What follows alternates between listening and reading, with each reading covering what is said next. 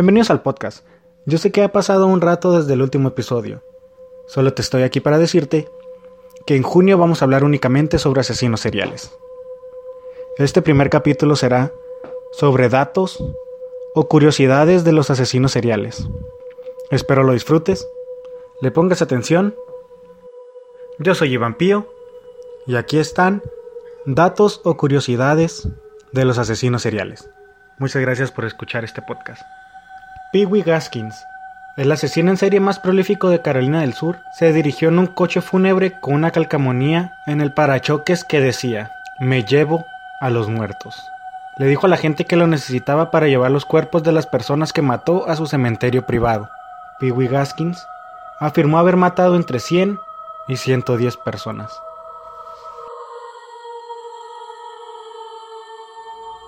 En el caso de John Wayne Gacy, había tantos cuerpos abarrotados debajo de su casa que los cuerpos se fundieron, y los huesos tuvieron que ser clasificados durante más de dos años para armar los esqueletos completos.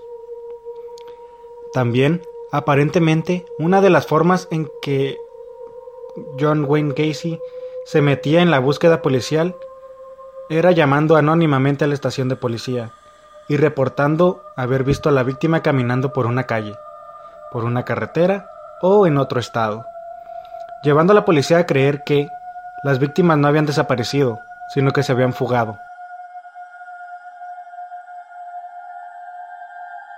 Cuando la policía finalmente llegó a la casa de Ed Gain, encontraron una posilga absoluta. Gain había estado viviendo solo desde la muerte de su hermano en un incendio en un granero. Se especula que Gain pudo haberlo matado. Y había dejado gran parte de la casa en mal estado encontraron innumerables partes del cuerpo de sus diversas excursiones de excavación de tumbas, incluida una bolsa de vaginas marchitas, y por supuesto, la infame pantalla de piel y un traje de mujer a medio terminar hecho de piel humana. Había gusanos viviendo en los platos viejos en la cocina. Era el tipo de desorden que usted esperaría de un hombre que pasó sus noches completamente desconectado de la realidad. Todas las habitaciones de la casa, excepto una. El cuarto de arriba de la habitación de su madre permaneció inmaculado, excepto por el polvo que se había acumulado, y aparentemente intacto desde el momento de su muerte. Años antes, tenía tanto miedo o respeto por su madre que temía poner un pie en su habitación mucho después de que ella muriera. Afirmó escuchar su voz criticándolo de vez en cuando.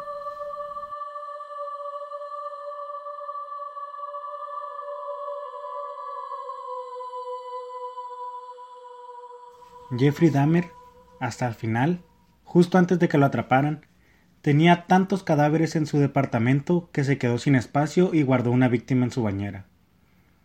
Él procedió a bañarse regularmente sobre él durante un mes.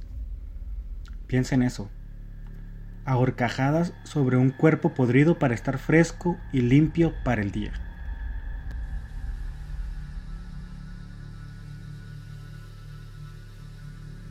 Al asesino en serie Bela Kiss, de origen húngaro, le gustaba encurtir a la gente en barriles almacenados en su sótano. Alguien lo descubrió, pero no pudieron atraparlo porque estaba luchando en la Primera Guerra Mundial. Cuando lo rastrearon, desapareció y dejó un hombre muerto en su cama del hospital. Cuenta la leyenda que se unió a la Legión extranjera francesa y también la abandonó. La historia pierde un rastro después de eso, con la excepción de un posible avistamiento como conserje en Nueva York. El conserje desapareció antes de que cualquiera pudiera confirmarlo.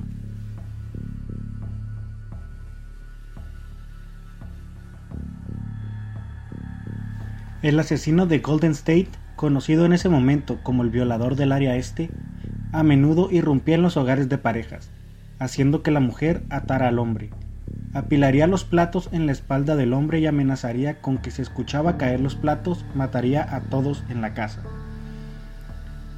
Luego, violaría a la mujer repetidamente y saquearía la casa durante horas.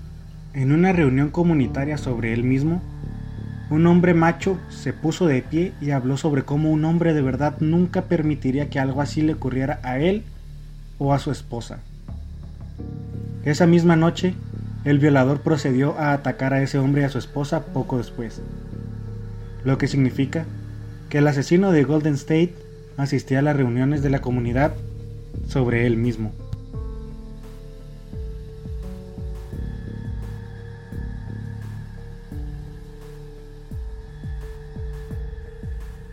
El asesino, Dorángel Vargas, mató y comió al menos 10 personas. Solo comía hombres porque decía que su carne sabía mejor que las mujeres. Y tampoco comía personas gordas porque pensaba que contenían demasiado colesterol. Este en particular es una persona que él mismo se metió en la cárcel.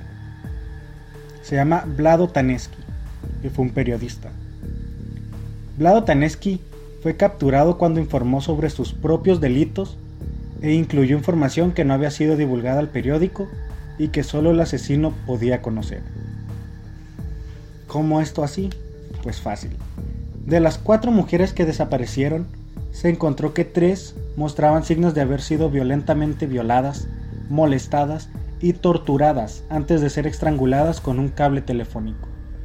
Aunque la policía había revelado inicialmente que las mujeres habían sido estranguladas, no habían dicho qué o con qué. Al darse cuenta de que Taneski había nombrado correctamente el tipo específico de cable telefónico utilizado, lo arrestaron bajo sospecha de asesinato. Después de interrogarlo, obtuvieron una orden de registro para su casa. Su casa estaba llena de pornografía y notas sobre los crímenes. Él había estado llevando a cabo los asesinatos y luego escribió sobre ellos con gran detalle para el periódico, como si se burlara de la policía. En el 2016, Dorangel Vargas estuvo involucrado en un motín en la prisión en el que mató a otros dos reclusos y les entregó sus restos a los otros reclusos. Mark Ray Edwards fue un asesino en serie que trabajó para Caltrans. Caltrans es la empresa encargada de construir calles y caminos en California.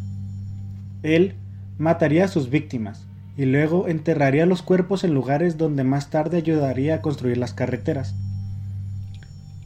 No se han encontrado a todas sus víctimas y es muy probable que muchos de los californianos manejen sobre de ellas todos los días.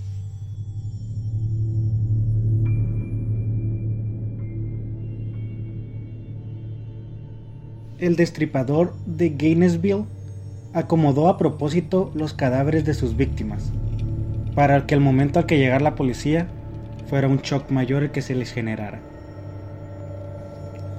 Yo sé que este capítulo quedó muy corto, pero este capítulo es solo para dejarte enganchado. En la próxima emisión vamos a hablar sobre asesinos seriales brutales que tal vez no conoces. Y en el que sigue de ese vamos a hablar sobre mujeres asesinos seriales que también tal vez no conoces. Así que por favor disfruta este capítulo. Espero le hayas puesto atención. Yo soy Iván Pío